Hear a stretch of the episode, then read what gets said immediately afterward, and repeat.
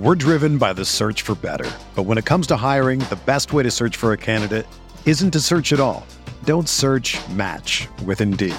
Indeed is your matching and hiring platform with over 350 million global monthly visitors, according to Indeed data, and a matching engine that helps you find quality candidates fast.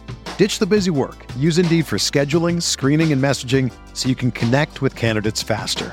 Leveraging over 140 million qualifications and preferences every day, Indeed's matching engine is constantly learning from your preferences, so the more you use Indeed, the better it gets.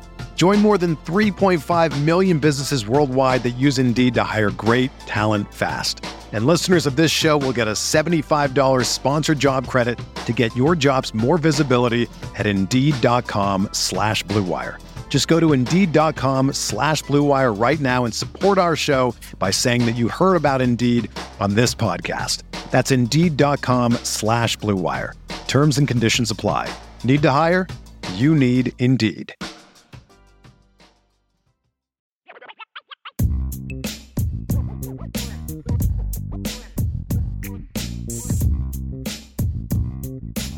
How we doing? IB Nation Sports Talk up and rolling. Our photos or our images are flipping and flopping on the screen in front of me. He's Vince D'Addario. I'm Sean Stiers. I see that that uh, Salty and Anthony are both getting salty already. I just want to say one thing because Salty Virginia Peanuts put me on the clock, and then Anthony said, "Well, he's starting late. That means he needs to make up on it on the back end." You know, like when we started this show, we were we were pretty consistently like finishing up at around an hour. Yeah.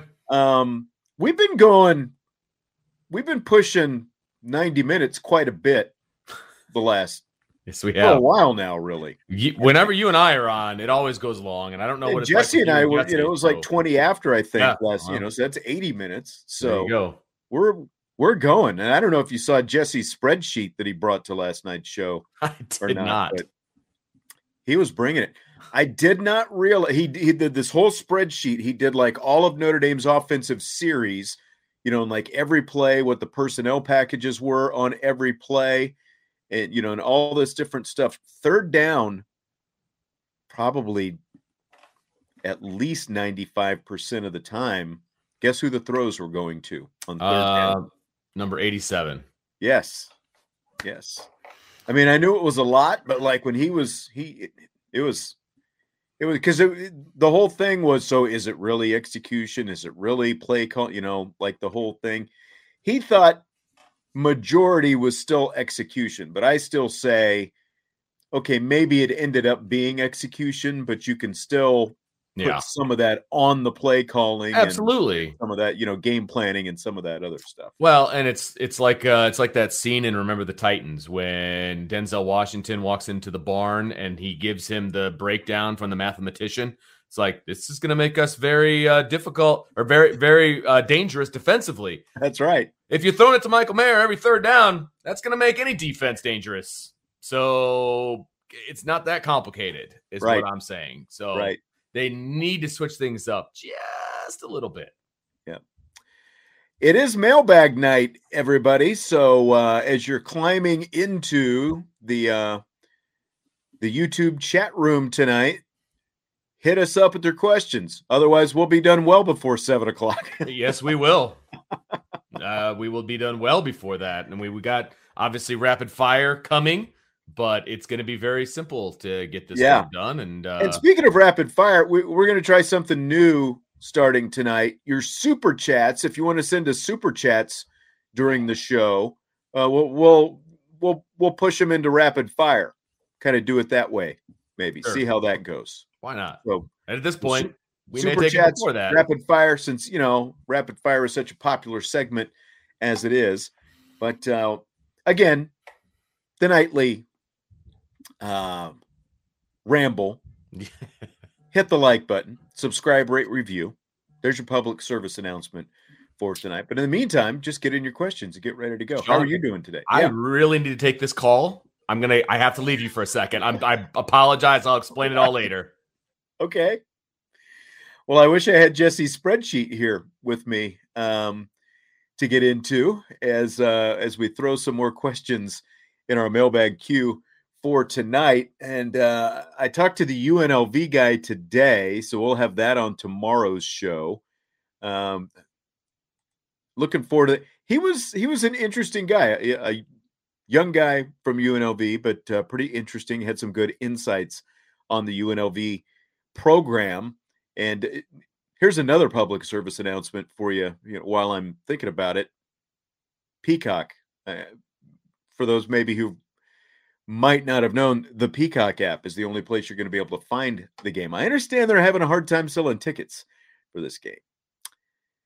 Can't understand why. Notre Dame, UNLV, Notre Dame coming off a loss, and UNLV was looking pretty good there for a while. They won three of their first four games, and then they just got blown out in back-to-back games by San Jose State and uh, and Air Force as well. So uh, we're going to get into some mailbag questions here in just a little bit and uh, see where we go with that. And We're driven by the search for better. But when it comes to hiring, the best way to search for a candidate isn't to search at all. Don't search match with Indeed. Indeed is your matching and hiring platform with over 350 million global monthly visitors, according to Indeed data, and a matching engine that helps you find quality candidates fast. Ditch the busy work. Use Indeed for scheduling, screening, and messaging so you can connect with candidates faster. Leveraging over 140 million qualifications and preferences every day, Indeed's matching engine is constantly learning from your preferences, so the more you use Indeed, the better it gets. Join more than 3.5 million businesses worldwide that use Indeed to hire great talent fast. And listeners of this show will get a $75 sponsored job credit to get your jobs more visibility at Indeed.com slash BlueWire. Just go to Indeed.com slash BlueWire right now and support our show by saying that you heard about Indeed on this podcast. That's Indeed.com slash BlueWire. Terms and conditions apply. Need to hire? You need Indeed. Another day is here, and you're ready for it. What to wear? Check. Breakfast, lunch, and dinner? Check. Planning for what's next and how to save for it? That's where Bank of America can help. For your financial to-dos, Bank of America has experts ready to help get you closer to your goals. Get started at one of our local financial centers or 24-7 in our mobile banking app. Find a location near you at bankofamerica.com slash talk to us. What would you like the power to do? Mobile banking requires downloading the app and is only available for select devices. Message and data rates may apply. Bank of America and a member FDIC. Uh, I'm just going to start with this one that Brandon just put in. Will Notre Dame cover the spread minus 25 and a half? Brandon says he's thinking no. And I've got to agree with that because they have been double digit favorites three times this season and they have lost two of those games. And the other one, of course, they did not cover the spread. The three, they're, they're, they're three and three from a pure one loss standpoint, and they're also three and three against the spread this season. And the three losses against the spread have all been as double digit favorites. So I'm not, yeah, is simple answer from Irish Shytown, no. Um, so I'm, yeah, and Anthony makes a great point as well. I wonder if they even score 25 points Saturday. I just don't know what to make of this team right now. Just I did not see last Saturday coming. I don't think most people saw last Saturday coming. The fact that they only scored 14 points against that defense, I mean, it, it makes it very hard to try to predict anything that's actually going to happen for the remainder of the season, whether you're, whether you're talking about point spreads, wins, losses, just total points scored in a game. It's it's just baffling all the way around. So uh, I'm going to say no. I, am going to say that they are not going to cover that 25 and a half. I would run from that if I were you. I actually placed my own uh, wagers earlier today. I did.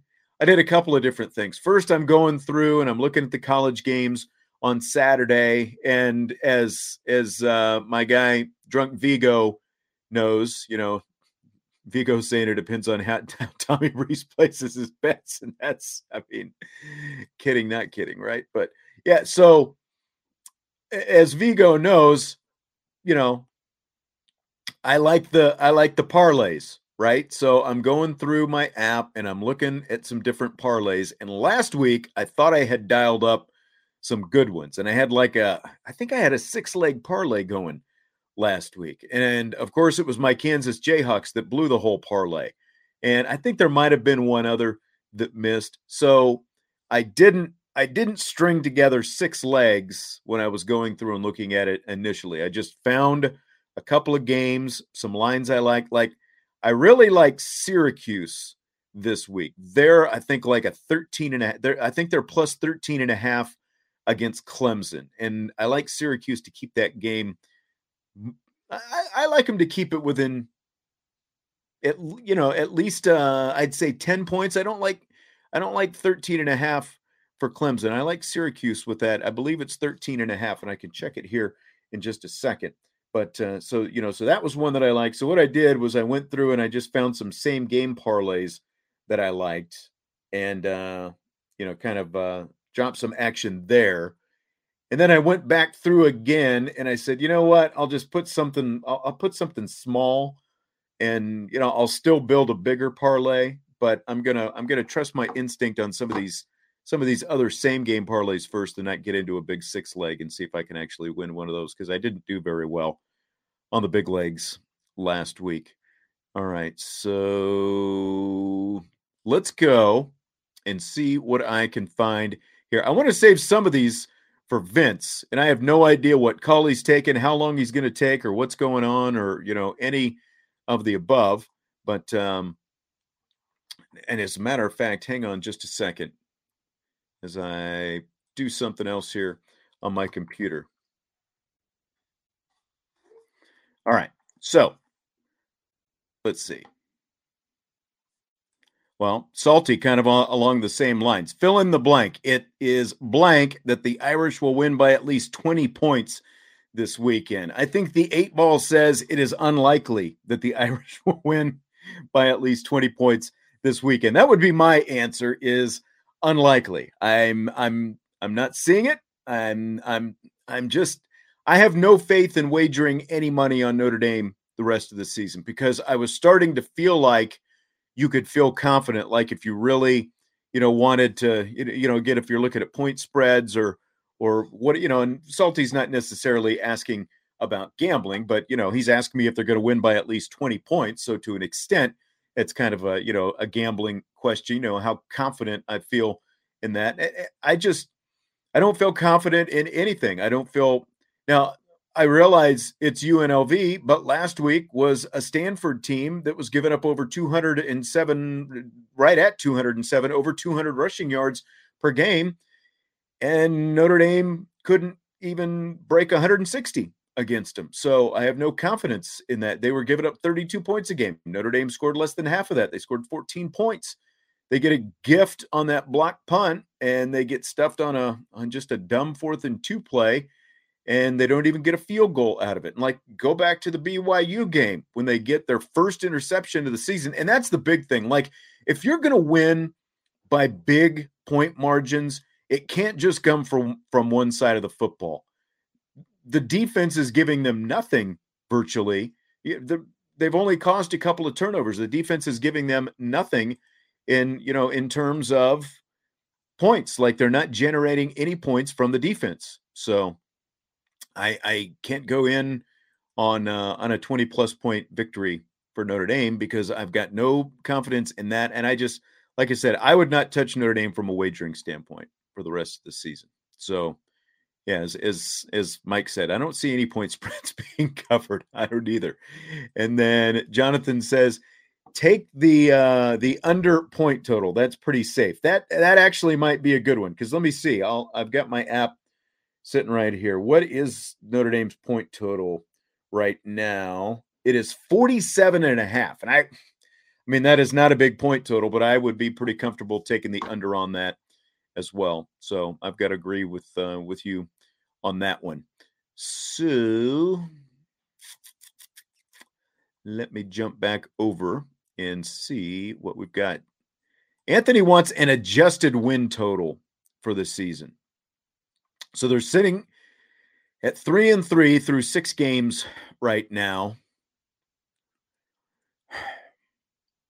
you know, again, Syracuse is a pretty good football team. It's on the road. I actually like them better on the road than I like them at home right now, just based on current results that we've seen.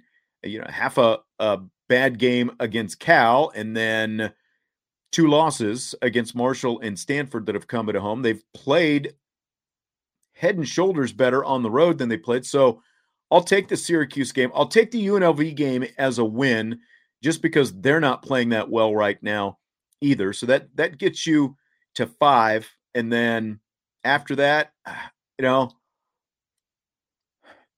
there's just nothing right now that gives me the confidence to say that they're actually going to beat Clemson and USC. And I know a lot of people want to say, well, they still can beat Clemson and USC. You're right. And if they had taken care of business last week, I would actually believe that they can beat Clemson or USC, but they didn't take care of business last week. So I don't know. I don't know what else to say. I, you know, so I think that they are sitting as a seven and five team right now. Maybe they pull one out. Maybe they win one of those two games. Eh, USC is still a case, and we saw it last week from Utah. They, there was still obviously a lot of points scored in that Utah USC game, but Utah was the more physical team. Notre Dame can be the more physical team against USC because that's still going to be their weakness, USC's weakness down, you know, on on both lines, both the offensive line and the defensive line. Um so can Notre Dame beat USC? Yes. Will they? there's nothing that I've seen right now that gives me any real confidence that that's going to happen. So the adjusted win total I would put right now at seven and five. And I did see this week there was a projection of Notre Dame going to the Duke's Mayo Bowl. So for you mayonnaise fans, get excited about that. that's one of the grossest bowls ever. They uh, they were like eating the mayonnaise on TV, and I think Golic Jr. was it last year. He was dipping the Oreos in the you know in the in the mayonnaise and all that kind of stuff. So it was just it was just disgusting. Um, Sean, who is your UNLV guest this week? Sam Rothstein. It is not Sam Rothstein. His name, I should remember it because I just talked to him today. Um, I will tell you here in just a second because I his la- I don't want to say his last name wrong. So that's why I'm not um that's why I'm not just going to try to say it without I'm sitting here and I'm looking and of course nothing wants to open right now. It is not Sam Rothstein though, but I don't want to say his last name because I don't want to mispronounce it because uh, I had to get clarification from him when uh, when we were talking because I, I would have said it wrong had I just guessed how to say it. So, and I don't want to. I've got too much other stuff going on right now to dig that up. But uh, good old Ace Rothstein. Yeah, I'm not. I'm not. I'm, I'm not familiar with Ace or Sam or uh, any of the above. So, but it is not. It is not one of them. All right. As we continue through the mailbag, Jonathan wants to know if Notre Dame needs to dial up more passes for the second tight end because if we run 12 personnel and the second tight end isn't a passing threat, it makes it harder to get Mayer more space. I mean, if you're going to run all the 12 personnel out there, and Tommy showed that he loves that 12 personnel the other day, and you know, again, like Jesse had a spreadsheet last night, three times they ran two back sets um, against Stanford Saturday, even though they have had so much success running 21 personnel and even some 22 personnel this season. But they opted to go with much more 12 personnel, and I completely agree. Now, you know, they did find Mitchell Evans once, but what happened? That was called back. So it's not like there were no passes there. The bigger issue, and again, you know, Jesse brought the whole spreadsheet out and he broke down, it was basically a play by play of the games. But in addition to, you know, just having the result of the play and what happened, yardage and all that different stuff, he had the personnel package for each of them. And the fact beyond the personnel packages, the fact that if you look at third down and what they did on third down, it's not just that that Drew Pyne was locked in on Michael Mayer. On third down, he was locked in on Mike. It, it was like he was going to go to Michael Mayer pretty much 95% of the time Saturday night. Excuse me. That's the bigger issue, is just that it, it's not just that you need to dial up more passes for the other tight end. Is Drew Pyne even looking for the other tight end? Because as we saw, there were plenty of times when Drew Pyne was not even looking for wide open wide receivers. He was just blatantly going to Michael Mayer. You know, that was that was a big issue, especially on third down. It's like there, there was one third down in specific I can remember where Michael Mayer is on the left. He is double teamed. Drew Pyne tries to force the ball into him. Well, in the meantime, all he had and he and he locked in on him from the snap of the football. He never took his eyes off Michael Mayer. All he had to do was look slightly to his right, and Braden Lenzy was sitting there about a yard or two beyond the sticks for an easy pitch and catch first down. So it's not just that they need to dial up more passes for the number two tight end. I completely agree that they need to, but Drew Pyne just has to quit locking in on Michael Mayer on all those, especially you know you know those crucial situations. He has to realize there are other guys on the field. I realized Michael Mayer had been very successful, but Stanford took him away, and and that's the bigger issue to me. There are other guys that Drew Pyne can throw to other than Michael Mayer. He's just not throwing to him most of the time. Yep, could not agree more with the with your answer to that question. I know I came in in the middle of it, but I 100% agree with you. The gist of it. It's, and it's not just the second tight end, and I think you were making that point. There are other people that can get involved with the offense when they're in 12 personnel. It doesn't have to be the second tight end.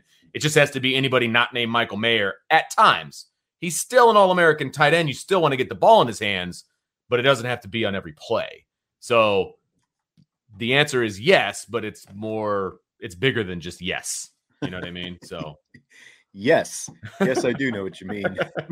yes, and welcome back. By yes, the way, glad sorry to have for leaving you. you hanging. I will explain everything after the show, my friend. Okay, all right. Well, I hope everything went okay. It, I wasn't sure if it was going to. That's why I had to take the call. So, well, you're you're you're still here. So, yeah, I'm. I'm I guess that's here. a start. Yes, absolutely. I didn't get taken away in cuffs or anything, so I'm good. Um, I'll just go ahead and throw this one up there, and since you haven't uh, addressed any for you know yet for the show, I'll let you go ahead and start with this. Keith wants to know depth problem at defensive tackle. Why not give Rocco Spindler a shot there? There really isn't a depth problem at defensive tackle, though, because everybody's back and they're healthy, the way I understand it, unless they've said something at the press conferences that I've missed, Sean. But uh, the reason that we were okay with Jacob Lacey leaving is because the depth of defensive tackle was really good.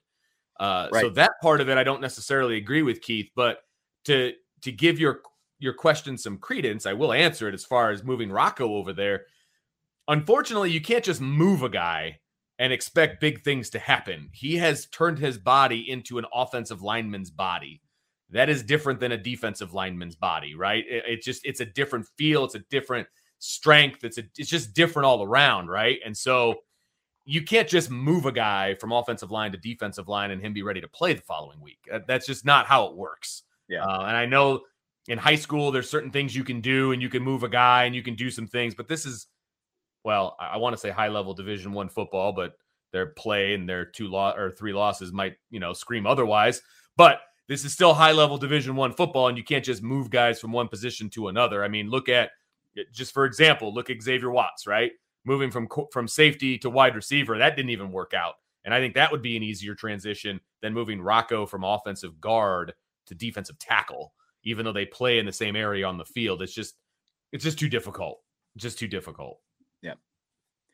I can, you know, and you know, again, I know this guy played both ways in high school, but I I don't think that's something you want to start tinkering with. You know, we haven't seen him, even though he was what was that two springs ago i guess at this point it was looking like oh man maybe rocco spindler is going to get to play then all of a sudden it was yeah. you know joe alt and these other blake fisher these other young guys who ended up playing and it, you know i don't i don't know exactly where rocco spindler is right now just in terms of what's in his head and what he thinks is a priority and stuff like that i mean it's we've seen we've seen offensive linemen take a little bit of time. Jarrett Patterson's going to be gone though next year, and Josh Lugg, after uh, eight years at Notre Dame, seemingly is going to be gone next year.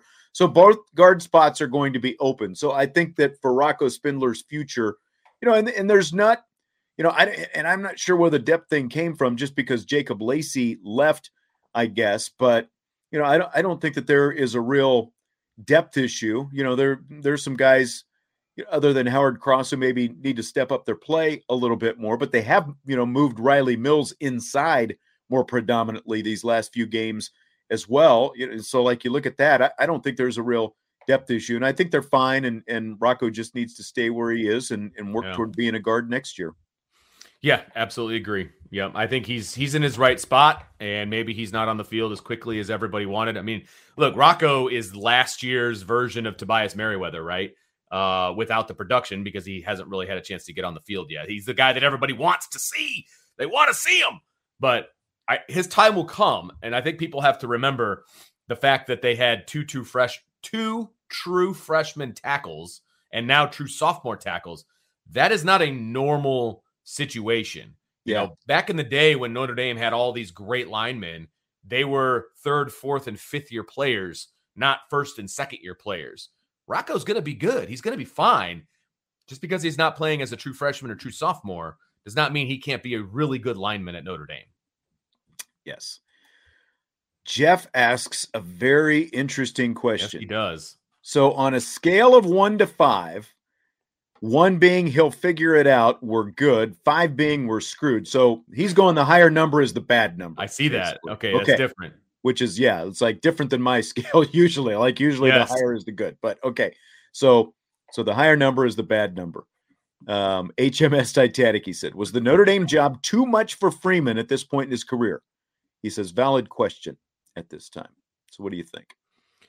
It's first of all, it is a completely valid question at right. this time. And I think it will continue to be a valid question throughout his first season. I don't think that's, you know, let's say they go out and they cover against UNLV, they beat them by 30, right? This is still a valid question. I mean, it, that doesn't heal all the wounds, and there's plenty of football left to be played. I mean, literally half the season left to be played and then a bowl game if they're lucky enough to get there at this point. There, there's still a lot to be answered, right? So it's a hundred percent valid question. As far as where I would fall on the scale, and this is going to sound maybe that sounds wishy-washy, but I'll I'll put it at a three. I'm going right down the middle on it at the moment. I think I would have been at a one originally. Like he'll figure it out. We're fine. We're good. It'll be fine. But I, I mean, how can two of those three losses not force you down the scale a little bit, right? And so maybe I'm a two and a half, maybe not all the way to a three, but I'm not a one, that's for sure. Yeah, I'm I'm in that same range with you. And like, you know, Jess and I were talking about growing pains last night. And to me, because of where the program has been for the last five years, growing pains for this year would have been okay, you lose the three big games. Ohio State, Clemson, USC. Maybe even lose to BYU, like the four toughest teams on your schedule. But the fact that they have beaten two pretty good teams, played really close with an elite team, yeah. but lost to two, as I've called them, tomato cans. Yep. Marshall and Stanford, that calls everything into question, calls everything into doubt. I and you know, and this is just me looking sitting in these press conferences, hearing what Marcus Freeman has to say three times a week, and you know, also falling back on the things we saw during training camp. And there were no red flags during training camp, so I don't want that to you know right. to sound like there were red flags. But like, here's an example: this whole rumor about Marcus Freeman wanted to bring in an offensive analyst with head coaching experience but Tommy Rees wouldn't let him. And so this was asked of Tommy Rees last night when Tommy Rees spoke with the media. And Tommy said, Look, Marcus Freeman's the head coach. It's his program. You know, if he wanted to bring in, you know, I, one, I didn't shoot this down. He said, We've had conversations, you know, all this. If Marcus Freeman really wanted to bring him in, he could have brought him in. Now, that said, there still could have been, you know, there's there's still other levels to that. Like Tommy Rees could have shown some concern and said, well, you know, I'm not really comfortable with that, whatever. But I guess my greater point is I feel like Marcus Freeman, as a first time head coach, who's 36 years old, I mean, the guy is still really young. Yeah. Think about it. He's well younger than both of us. 36 year old first time head coach. It feels like, and again, like just observing sort of, you know, what he was doing in training camp, it feels like one, he's entrusted his assistants to do their job and he's not trying mm-hmm. to micromanage his assistants True. doing their job. But at the same time, uh, he's I, feel like he's trying to find that balance between how much direction do I need to give some of these guys, and sure. you know, as well as how much of a as a of a hands-on teacher do I actually need to be while also letting these guys still do their job. It feels yeah. like some of that is still in play right now, and you, and you can't find that balance until you've been through it as a head coach. And that's a really good point because when I was an I was an assistant coach for a long time at the high school level, and I always had this vision of what I would be as a head coach, right? And my thing was always, I'm going to get guys in the room that are smarter than me. I'm going to let them coach. You know, I want a, a, a, head coach of the offense and a head coach of the defense, and then I'll take care of all the big picture stuff. You know what right. I mean? Right. And I have a feeling that that's a similar thought to what Marcus Freeman had going into this, right? I mean, you bring in Tommy Rees, obviously he already has all the experience and everything with the offense, etc. Was he there before? Whatever that splitting hairs, right? But then he brings in Al Golden, who's been a head coach. You know, he can run the defense on his own, and Marcus Freeman can do all of the public stuff, the big stuff, the the head coach stuff, right? And I think that's biting him in the butt a little bit, to be honest with you. And I see it. And I I remember when I first became a head coach, some of that bit me in the butt too. And I needed to coach my coaches a little bit more. But again, I got to do that at a high school in South Bend. He's doing it at Notre Dame, right? And there's a huge difference there. And so he there is a bit of learning on the job and unfortunately we're seeing the warts of that live. And it's unfortunate for him, but he kind of knew what he was getting himself into and that kind of comes with the territory. Yeah. And Irish Chi-Town, this kind of goes along with that. He asked if Coach Freeman knows all the play calls beforehand before they're called because he looked genuinely surprised at times, especially on offense. I mean, you know, again, I don't I don't think, you know, if if you're letting the offensive coordinator be the play caller, then you probably you know he it's not like he that Freeman is standing there with the call sheet kind of following along with what he's doing. The one a couple of things that he said this week were, you know, again, I'm not calling the plays. I'm not directly involved in the right in the offense, he's giving some direction during the week as far as these are the kind of things that we want to do against this team, you know, in terms of game plan. But then during the week, he is saying, okay, we need to do more of this, we need to do less of this, and that kind of stuff. And then on game day, it's like, okay, uh, I want you to run the ball here, or don't run the ball right. here, or those kind of I, things. I, and I agree with you. I think it's more hey, we need to run the ball here. Hey, we need to throw the ball here. Hey, yes. I don't think it's we need to run X cross 450 G ski. You know, right. I don't think he's telling him what plays to run. I think he's telling him how he wants to see the offense. So, for example, Brian and I had a big issue with them running between the tackles against Stanford. I obviously right. did as well. I don't think he's saying, you know, you have to run outside, you have to run inside. I don't think he's going that specific. And again, right. this is me speculating, right? I think he's saying we need to run the ball. And I think Tommy Rees is then picking the run play that they go with, right? right. And and I think the execution of those plays or the outcome of those plays, I agree that he looks surprised, shocked, pissed off, to be honest with you. And that it, it's not the look of a guy who was calling those plays himself. That's the look of a guy who expected success and didn't see it. So, does he need to dive into the offense a little bit more? Maybe he does. You know, does he need to be more specific about what he wants from Tommy Rees? Maybe he does. You know, I think there's a lot of questions and answers that need to to come about and it starts on the offensive side. I agree. I completely agree with that. Um I by the way, I've just been starring almost anything that looks like a question, and you can kind of take or leave what All I right. star. So that's right. where I'm at. Keith asks if we feel better about the offense after watching the film the second time, as Freeman said. No. I mean, I I felt like the offensive line played as well as they could under the circumstances. And so I do not blame the offensive line for this loss. I don't. It's difficult when you're running into 9 and 10 man boxes. There's only so much those five guys can do. And so I was a little bit more happy with what I saw from the offensive line.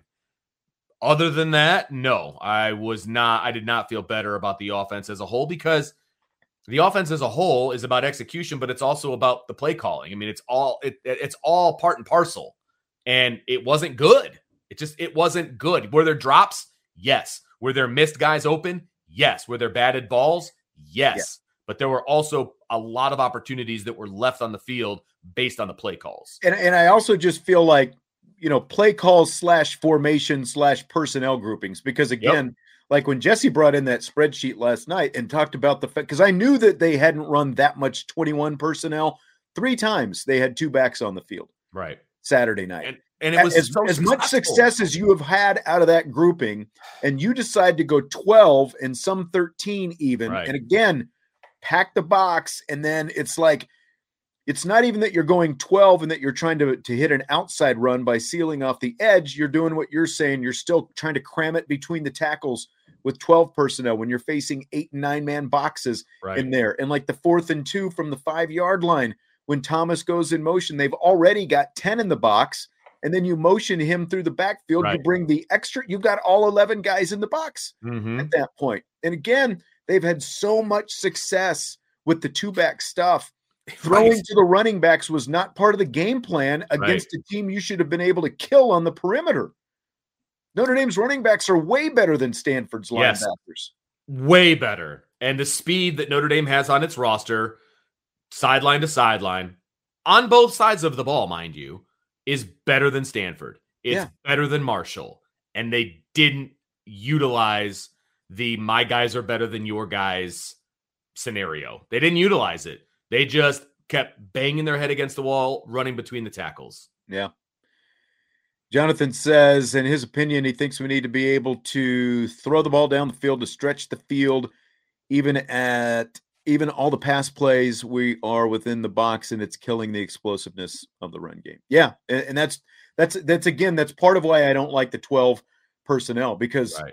you know as as I think it might have been Jonathan who brought up earlier. You know, not only are you doing all this stuff, you know, bringing everybody in, compacting the box, then it's like you've got an extra tight end on the field, but the only tight end you want to throw mm-hmm. to is is the one who's double covered all, all the time, which means the other one is by nature going to have single coverage. You're not even using that guy other than well, and, and again, they did once, but of course it got called back, you know, the touchdown Sure. got called back. But yeah, it's just I mean, I completely agree. And that's that's what was so frustrating about watching that game plan the other night, because it just felt like that was a game plan for the wrong team.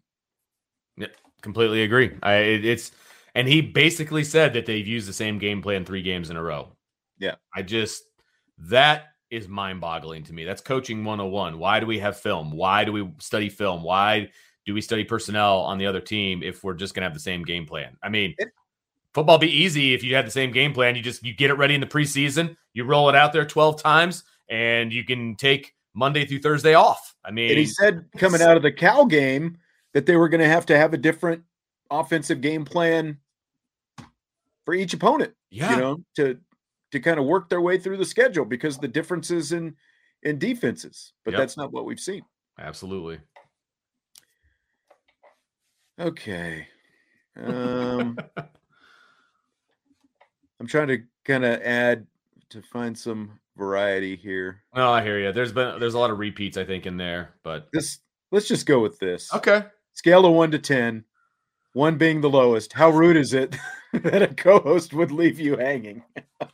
It's it's a 10. I mean, it's rude. There's no uh I and I was the one that did it. So I will say it is I it's happened to me before. And you're like, "Uh, where do I go from here?"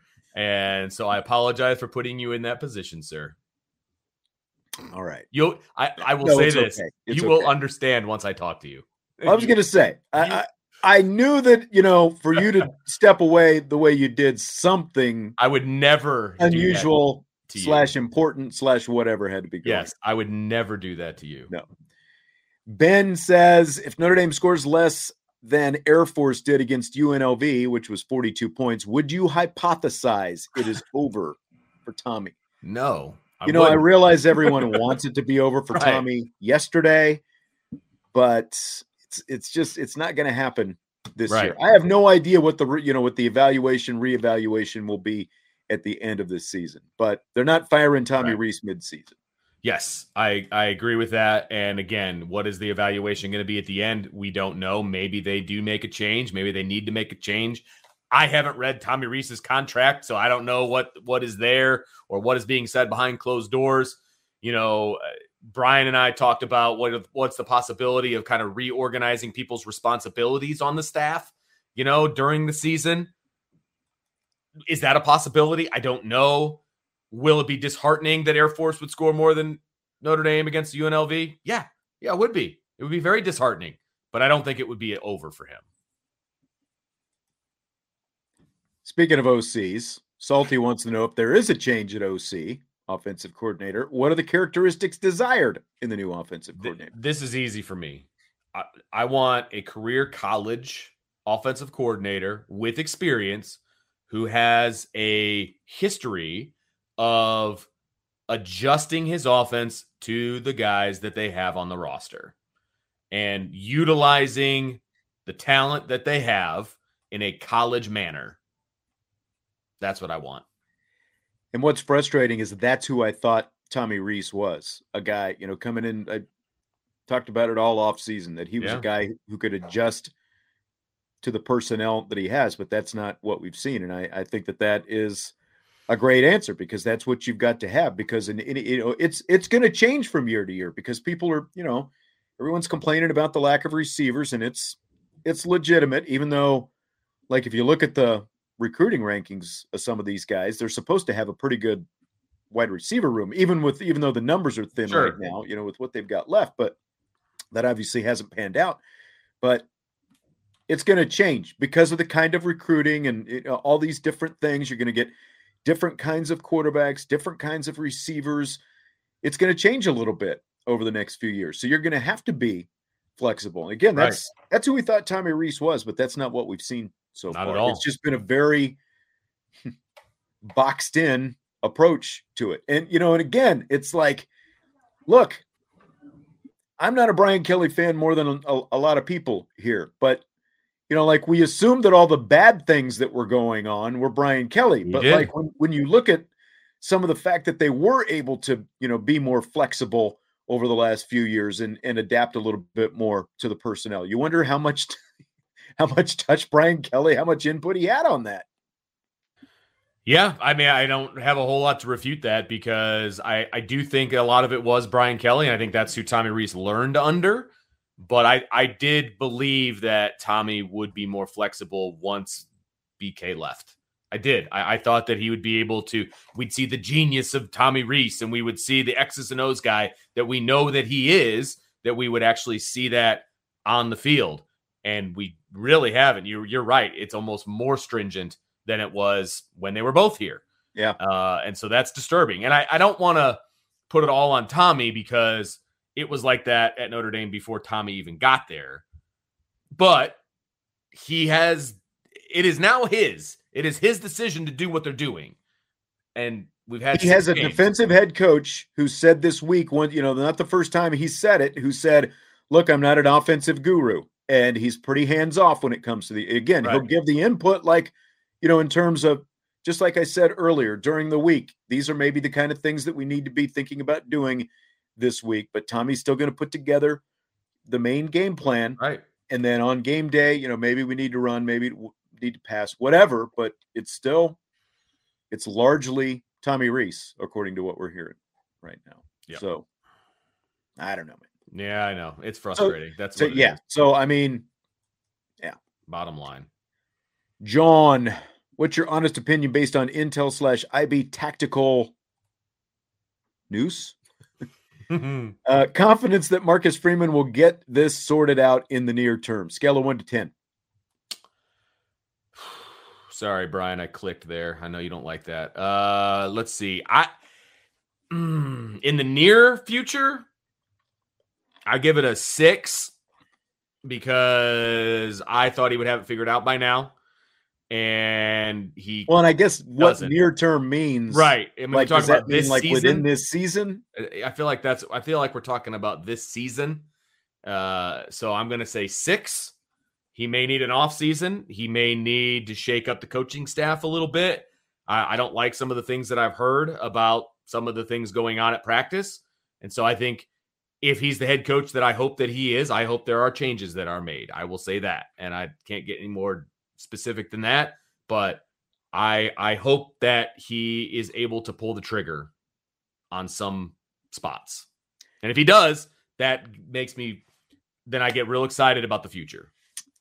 Yeah, I just feel like because of the fact that we had Marshall loss, two and a half good games, two really good games for the most part Mhm. away from home, and then you come home and you lay that egg against Stanford.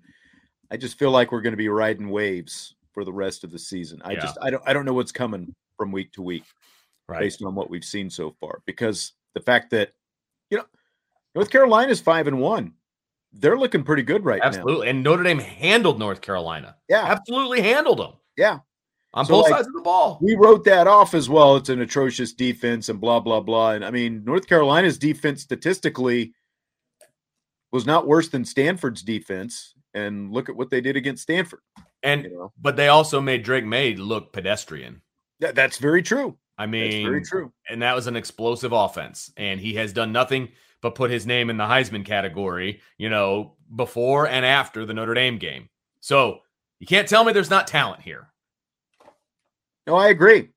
I agree. I completely agree. There's there's there's a lot of talent on the roster. It's just, you know, again, it's just very inconsistent. That's the biggest thing right now. How bad a loss is that for North Carolina? It could end up being really bad. yeah. It's like what happens if they win the ACC and then they're sitting there with their only loss being a somewhere around 500 Notre Dame team. It could Yeah. really it could really bite them. Yes, absolutely. Connor wants to know biggest changes that need to happen during this season. Man, I, I, I mean, I need I need to see a more inventive game plan offensively. I need to see some of the younger guys getting some work at linebacker consistently. I need to see obviously number 15 offensively much much more. He needs to be involved in the offense. I was surprised they brought him out. Did they bring him out uh to be interviewed this week? Was that is They that did. what I had heard? So okay. There's a there's a story in the hopper right now that will, will be published any any time on irishbreakdown.com. So I was actually surprised by that, that they brought him out after, you know, his game and, and the way things went and the fact they didn't put him back in afterwards and all that. And he, of course, he said all the right things. They wouldn't put him out if he didn't, but maybe that's a sign that he's going to be taking a bigger role in the offense. I hope that that's the case. So look, they, again, they have the talent. We've actually seen it this year. I've seen good game plans this year. They can't have another game plan like they had against Stanford. You just can't. Yeah.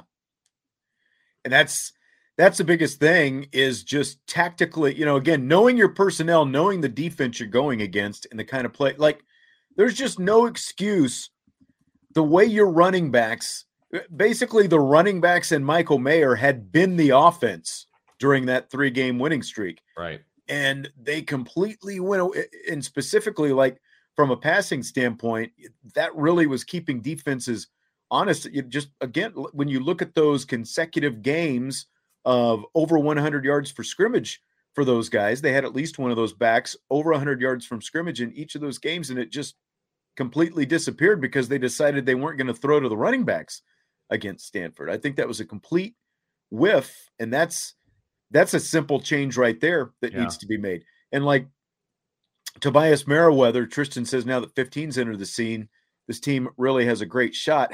I, I mean, again, I I've mean, got to slow see down. something. uh, yeah, let's let's let's not get out in front of our skis.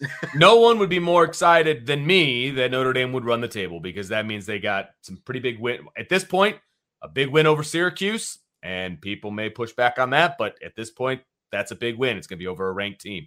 Yeah. Clemson, USC. I mean, might as well throw Boston College into the mix. I mean, there there's teams on the schedule that they shouldn't lose to, and there's teams on the schedule that I'm sure they're going to be underdogs Yeah, to. But they've already lost to two of the teams they were 100%. supposed to lose to. there That's, were that's the problem. double digit favorites against. Yeah. You know? And yes, I think Tobias Merriweather can be kind of an X factor here down the stretch, but they also have to show that they're going to get him the ball consistently because the plays that they Right. threw to him the other night were mean, uh, one of the things he talked about last night was there were plays they they had plays tagged for him is the phrase that he used Sure. like these things are tagged for me specific yeah. to him but he's been working on learning more of the actual offense but it's taken time because you know the- it's a big playbook and it's a college offense and he talked about how basically they ran a run and shoot in high school and it was basically just chuck it up for Tobias you know I that mean, thing yeah. and you've coached high school you know it's not that much different than that sometimes yeah, it, sometimes it's that just kind of talent it's just that easy. like I think mean, about you know Garrick Dieter Yep. the you know the guy who played for Bowling Green, played a season at Alabama. He played here in town at South Bend, Washington, and that's before you were at what? Yeah, that was well before you were Yeah. at Washington. But you know him, Dwayne Perkins, you know those those guys. Basically, it was throw the ball up for Gehrig and go let him eat. you know that kind of thing, and Yep. he ate a lot Yes, he to be did. quite honest. And Yeah. So when you've got that kind of talent, it is that simple sometimes. But obviously, everybody who gets to college is that talented, and that's why you've got to know the playbook. You know, but as we've said all along, plays like they made the other night, throws like they made the other night to Tobias Merriweather are the kind of throws they could have been making all along. Absolutely. just as simple as run a post pattern. Now he had a, I, I love like the extra, you know, like the the moves that he threw into that post pattern and still barely broke stride and spun that safety around in a 360 and just ran by him on that. But that's the kind of skill that guy has. Exactly.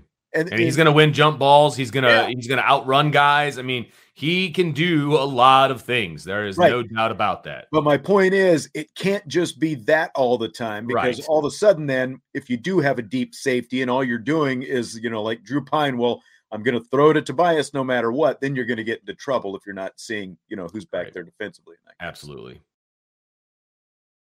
With threats to our nation waiting around every corner, adaptability is more important than ever. When conditions change without notice, quick strategic thinking is crucial. And with obstacles consistently impending, determination is essential in overcoming them. It's this willingness, decisiveness, and resilience that sets Marines apart. With our fighting spirit, we don't just fight battles, we win them. Marines are the constant our nation counts on to fight the unknown. And through adaptable problem solving, we do just that. Learn more at marines.com. This is the story of the one. As head of maintenance at a concert hall, he knows the show must always go on. That's why he works behind the scenes, ensuring every light is working, the HVAC is humming, and his facility shines. With Grainger's supplies and solutions for every challenge he faces, plus 24 7 customer support, his venue never misses a beat. Call quickgranger.com or just stop by. Grainger, for the ones who get it done.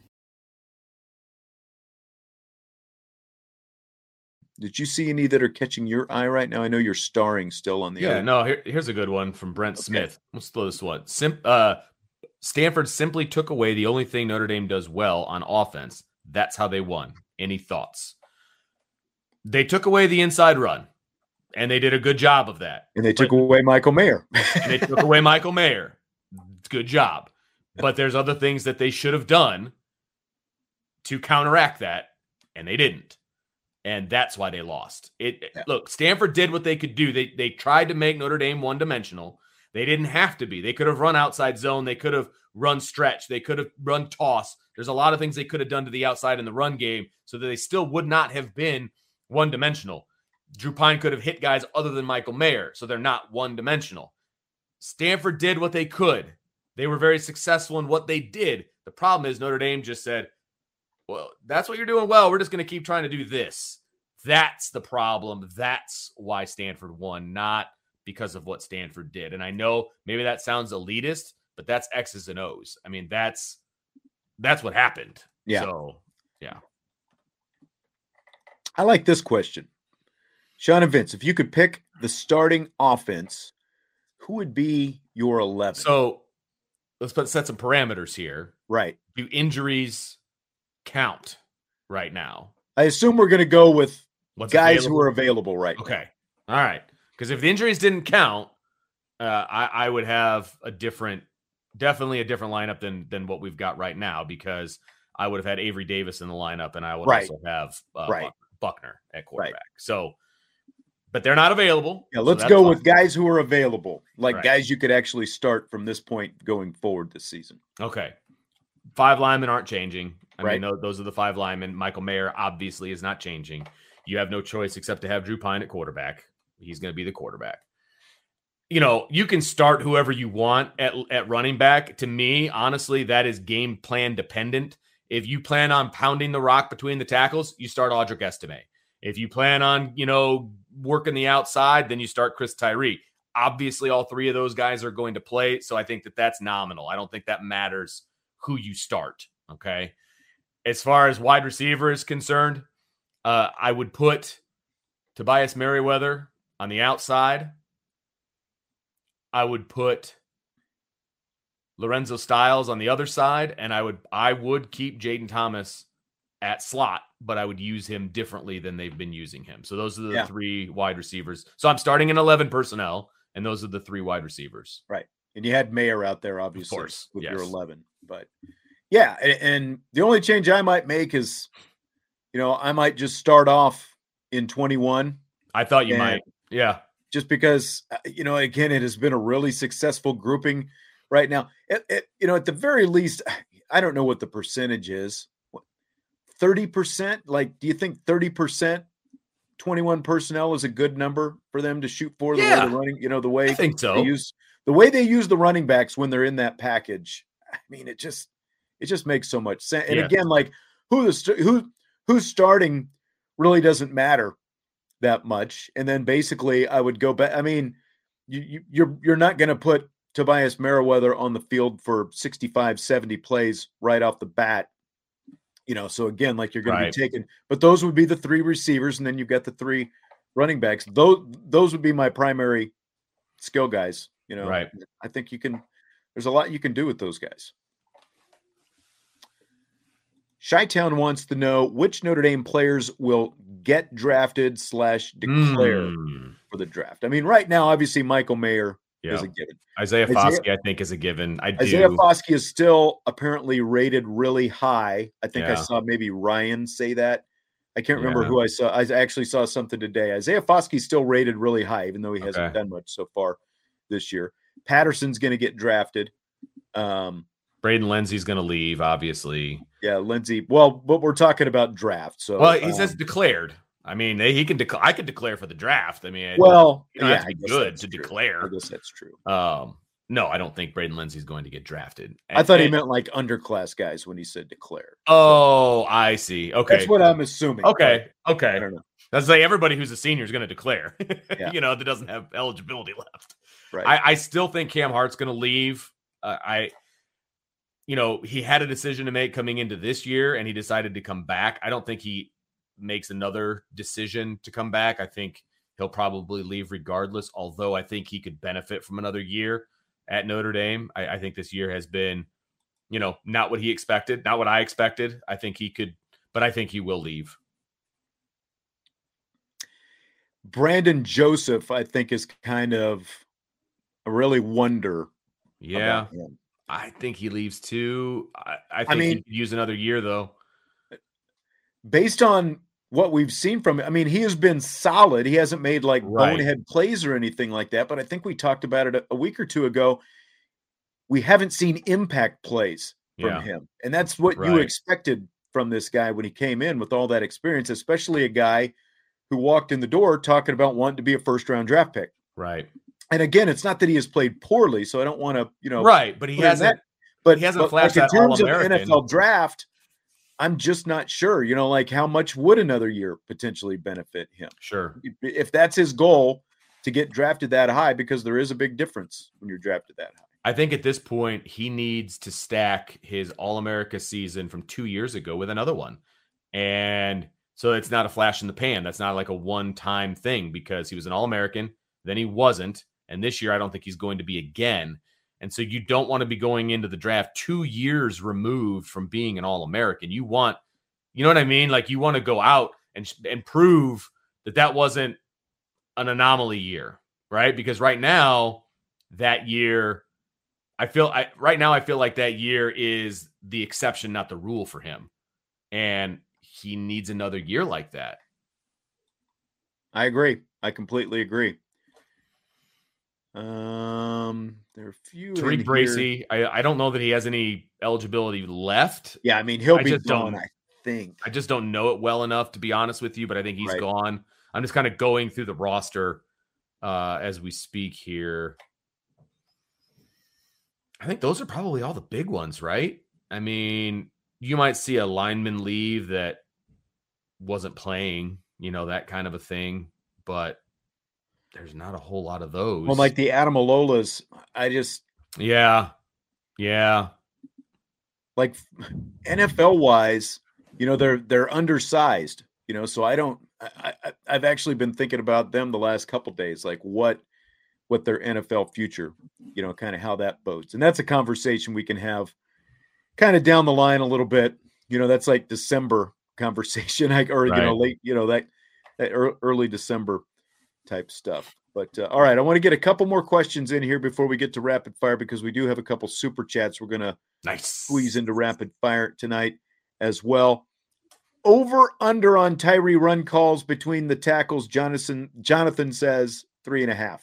And he says that he's setting he's setting the number at three and a half, and he says over. Oh, the over under. Th- oh, that's right. He says over. Yeah. So I'm gonna go over as well because I think that's what Notre Dame wants to do. And they started gonna- Chris Tyree. So I'm gonna go with.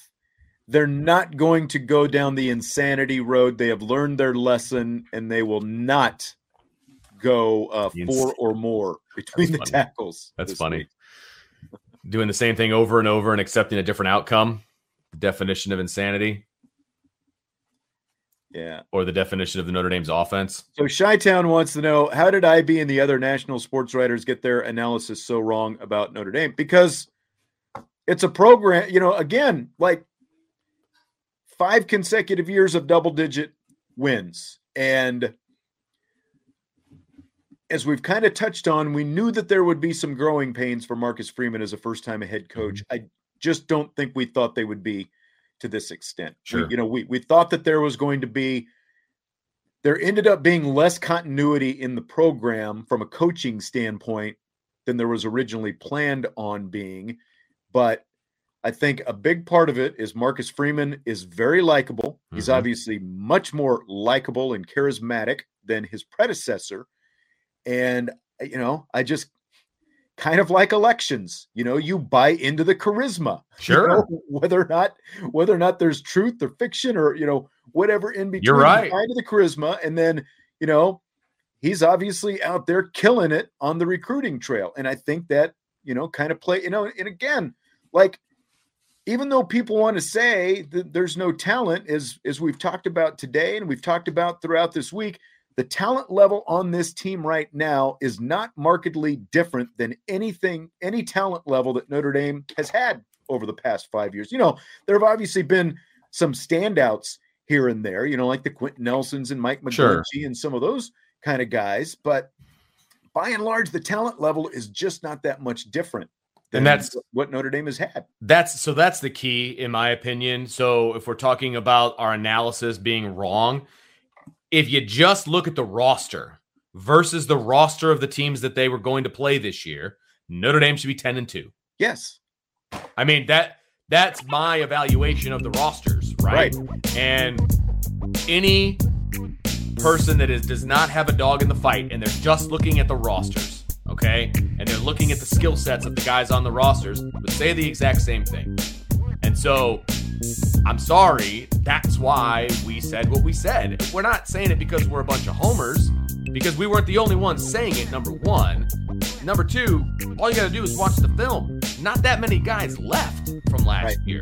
It's a Right. lot of the same guys, and they're not even doing what they did last year.